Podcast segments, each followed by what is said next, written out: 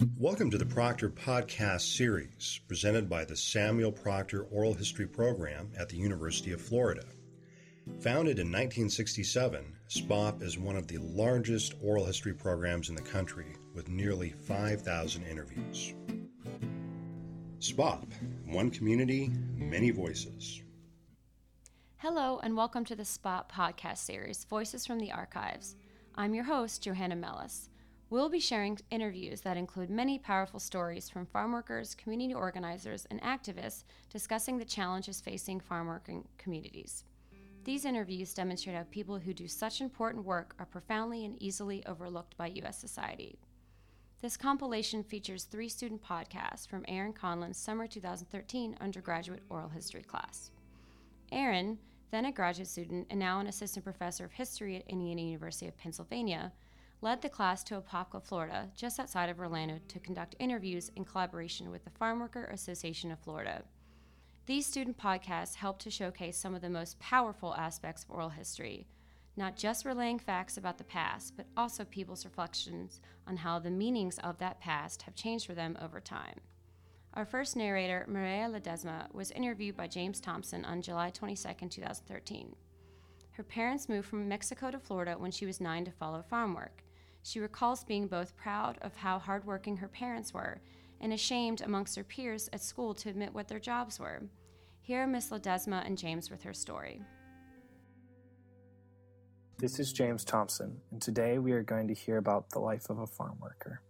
In today's society, the farm working industry is at the center of debates on immigration and the economy.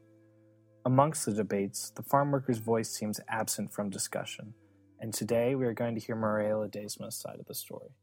Did they ever talk to you about work, or what was it like being the daughter of farm workers? Uh, well, it was. I mean, see them work hard. I mean, being being in school, like a lot of a lot of the kids would like say, "Oh, your parents pick up oranges. They don't. They're not educated." It was a shame, a little shame. How did that make you feel? Um, it made me uh, a little bit ashamed like shame but also proud because they work hard. They work hard. They mm. i mean they provide the food to our table so but it was a little like when you're a teenager like you would like to have your doc- parents doctors not instead of agriculture. This mix of shame and pride only begins to scratch the surface regarding the difficulties of a farm working family and often many sacrifices had to be made to support a family of eight kids. Yes, um, it was hard. I used to like I was the mom. really? I am the third of the, the third girl. Uh, yeah, and um, I have two oldest brothers, but I was the oldest of girls, so I would I would be the one who would like come from the responsible her, responsible on my little ones and my sisters and stuff. Yeah, he was, uh, and then because sometimes my mom would come very late, so when I when she will come, I will have already the food ready for them and stuff. Mm-hmm. So I was being a mom. Do you think that was hard on you, or do you it feel was like, very hard? It was very like hard. part of your childhood was kind of taken because of that? Or? Yes. With parents logging long hours, children were required to take on heavy responsibilities at a young age. Instead of worrying about homework, they had to face real life issues and often at the expense of education. Not a lot of a family. I mean, my my like my mom pushed me. My my dad wanted me to work. Like my dad, uh, mm-hmm. he wanted me to keep working and helping them and stuff. But uh, there, I don't think uh, there's a lot of family they don't they don't care. I mean, they don't push their kids to go to work. I mean, they think that they're gonna get married and they they it's not necessary to get education. But children weren't the only ones affected. Adults suffered from lack of knowledge as well especially regarding their safety in the workplace.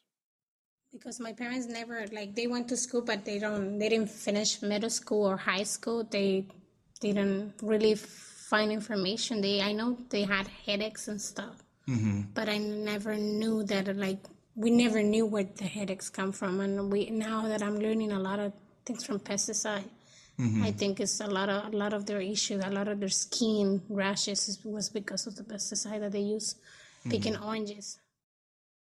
This lack of protection and focus on education leaves farm workers struggling, and it is unknown to the majority of Americans who take their work for granted.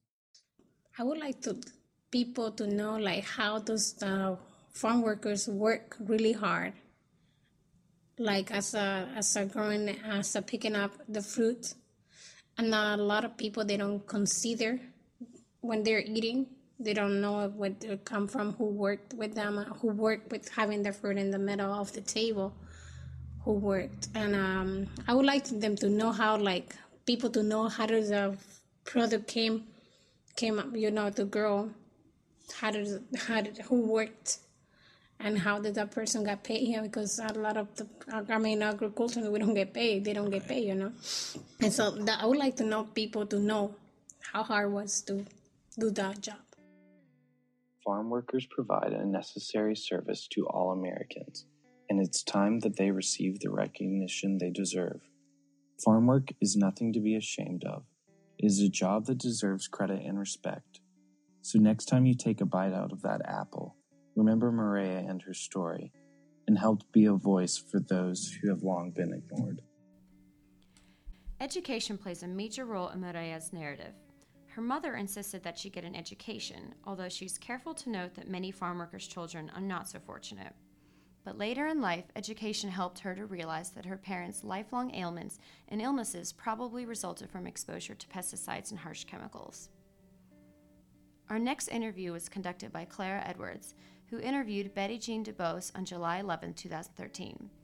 Betty Jean DuBose was born in Tuskegee, Alabama, but raised in Apopka starting at the age of six months. Growing up in a farm working family was demanding.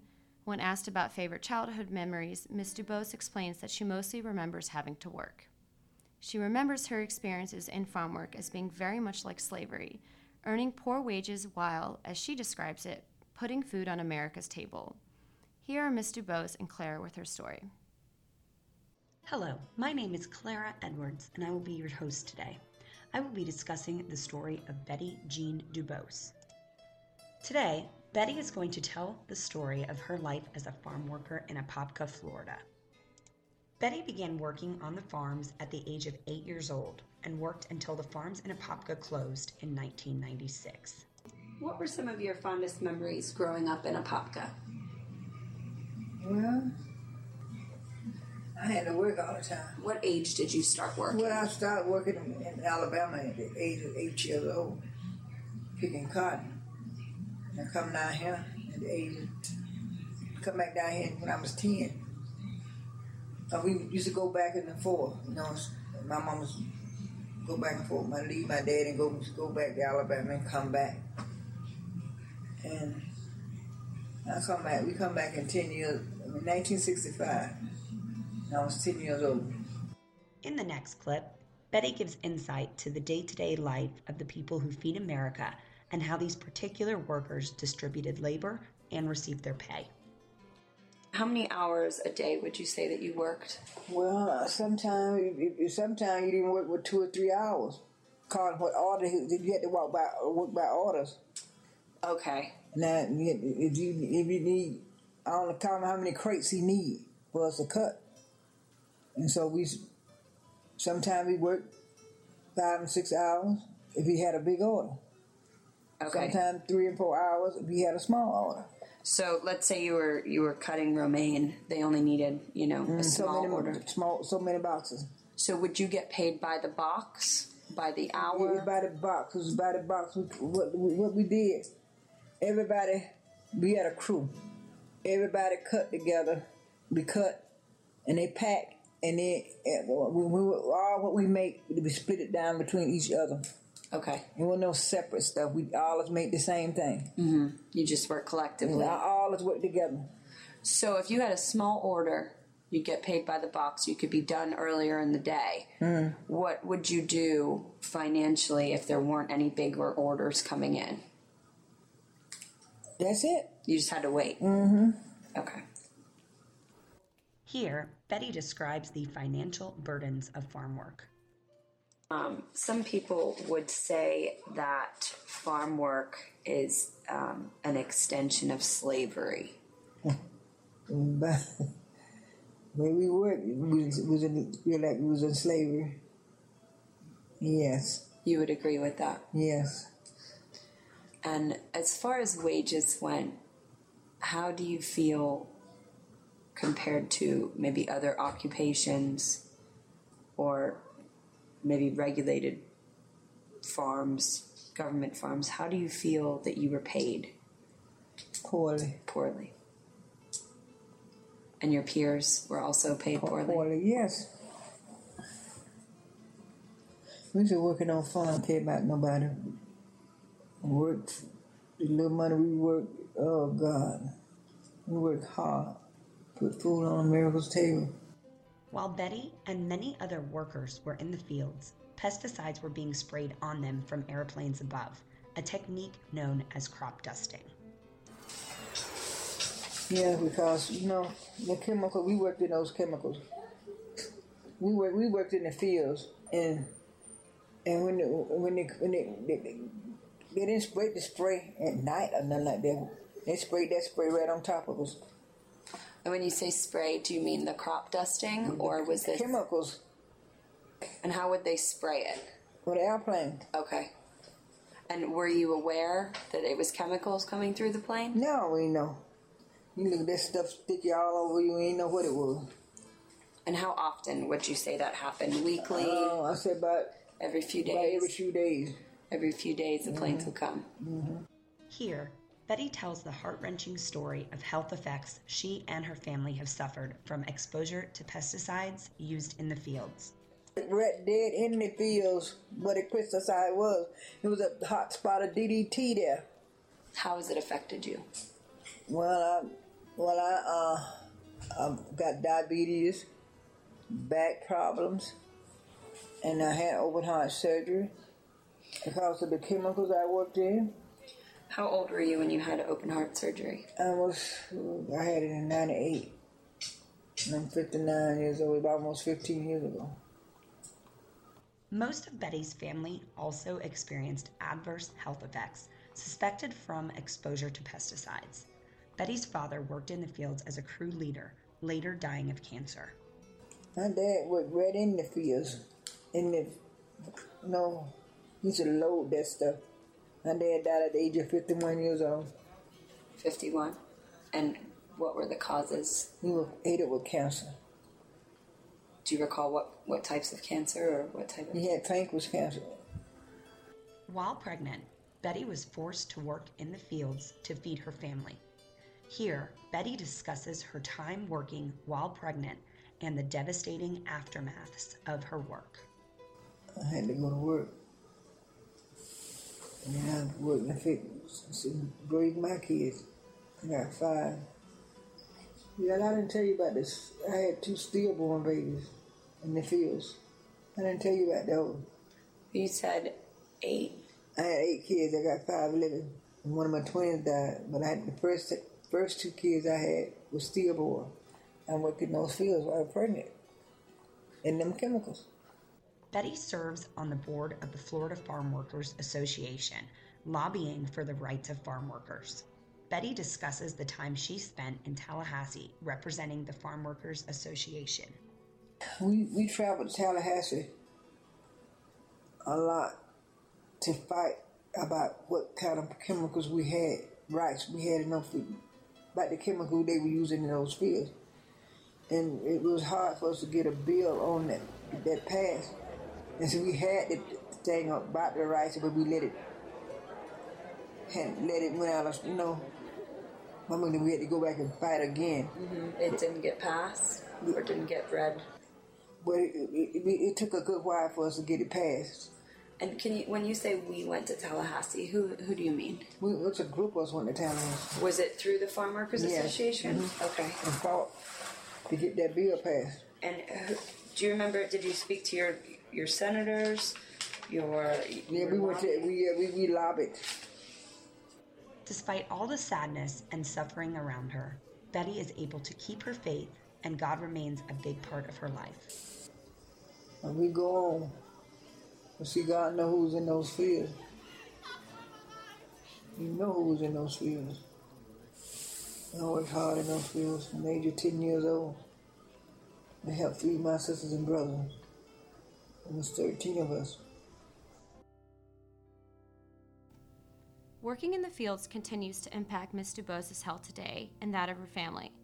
Having two stillbirths, open heart surgery, back problems, and a myriad of other ailments are consequences of farm work that are normalized on three separate levels. First, through lack of education, the belief that experiencing these hardships is a normal part of life. Second, resigning oneself to the fact that these illnesses are part of this field of work, because for many farm workers it is their only option for employment. And third, negligence or indifference on the part of the industry itself, ranging from the growers to distributors to consumers. Our final interview was produced by Brittany Hibbert with Marvelous Rogers on July 16, 2013. Marvelous Rogers' father was not only a farm worker, but held a specialized position as a recruiter who drove the bus out to the orange groves each morning. It was his job to fill that bus and ensure that the work would get done. Like Maria Ledesma, as a child, she felt self conscious about his line of work and cannot stand the smell of oranges even today. Here, Miss Rogers and Brittany share her story. The farm work industry is comprised of workers from all walks of life. Workers can be African American, Hispanic or Latino, Asian, or Caucasian. For the children of these workers, life could mean many things and can be filled with joy and laughter or pain and confusion. This is a story of one migrant child, her memories, her life, and her story. Marvelous Rogers, The Migrant Child. My father's work, he was a fruit contractor. So he ran a crew um, with picking oranges, and that entailed him to um, pick up laborers from all over, and that meaning from Winter Garden area and Apopka area as well. So he had crew members that were here, and they would leave early in the morning and get home late at night. By retelling her story, Marvelous was able to see how important her father was to the Apopka community. My realization now that I'm an adult, as a child, I didn't see the importance of his role as a um, as a fruit contractor, of knowing that his everyday, you know, other kids might have had fathers that was doing other jobs, and my dad was, you know, the kids in the neighborhood had this slogan work for Johnny Bang, don't worry about a, thing. You know, they used to tease or whatever. That was one of the slogans that I used to hear as this kid growing up. And I would laugh it off. But now, as an adult, and just saying that out loud, he had to fill the bus, that was a responsibility. And I'm looking at now him going to bed at night, he was probably wondering, you know, were those people going to be there when he went there in the morning time blowing that horn? Are they coming outside to get on this bus to go pick this fruit?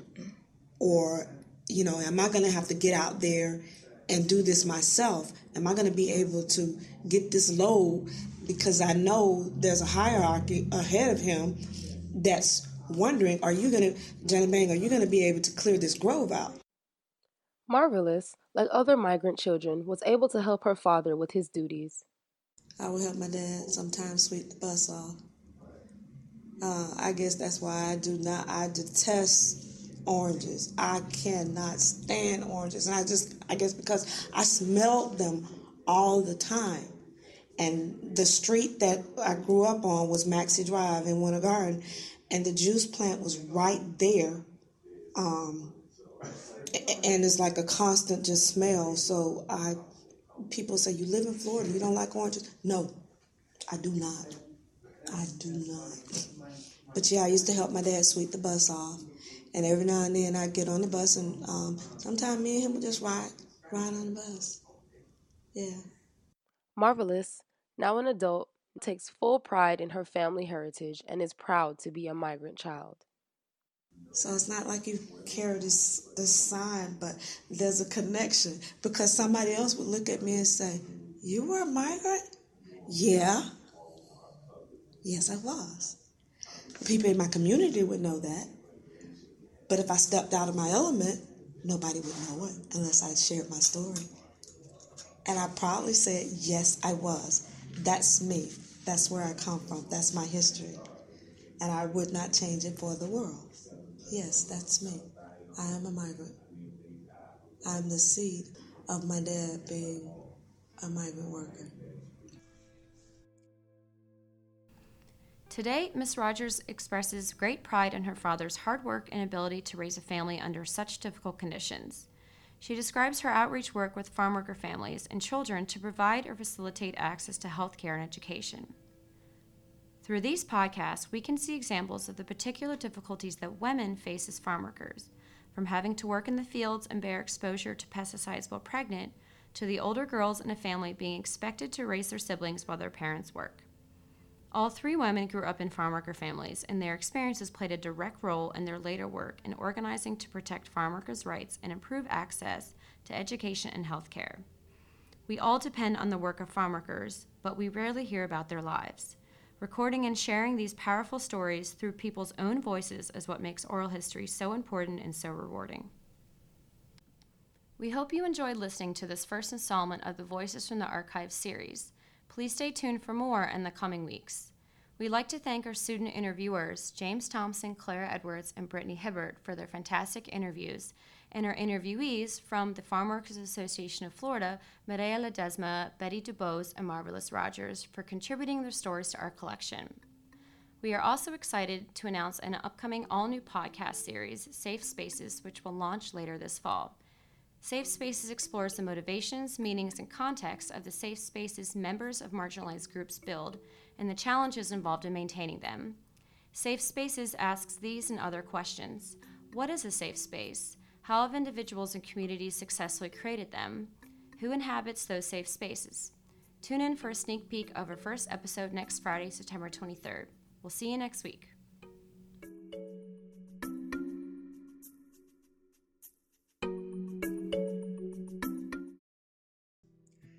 Thank you for listening to this episode of the Proctor Podcast series.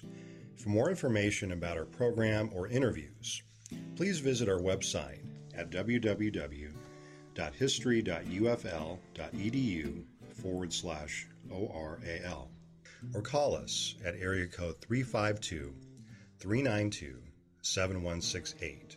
That's 352 392 7168.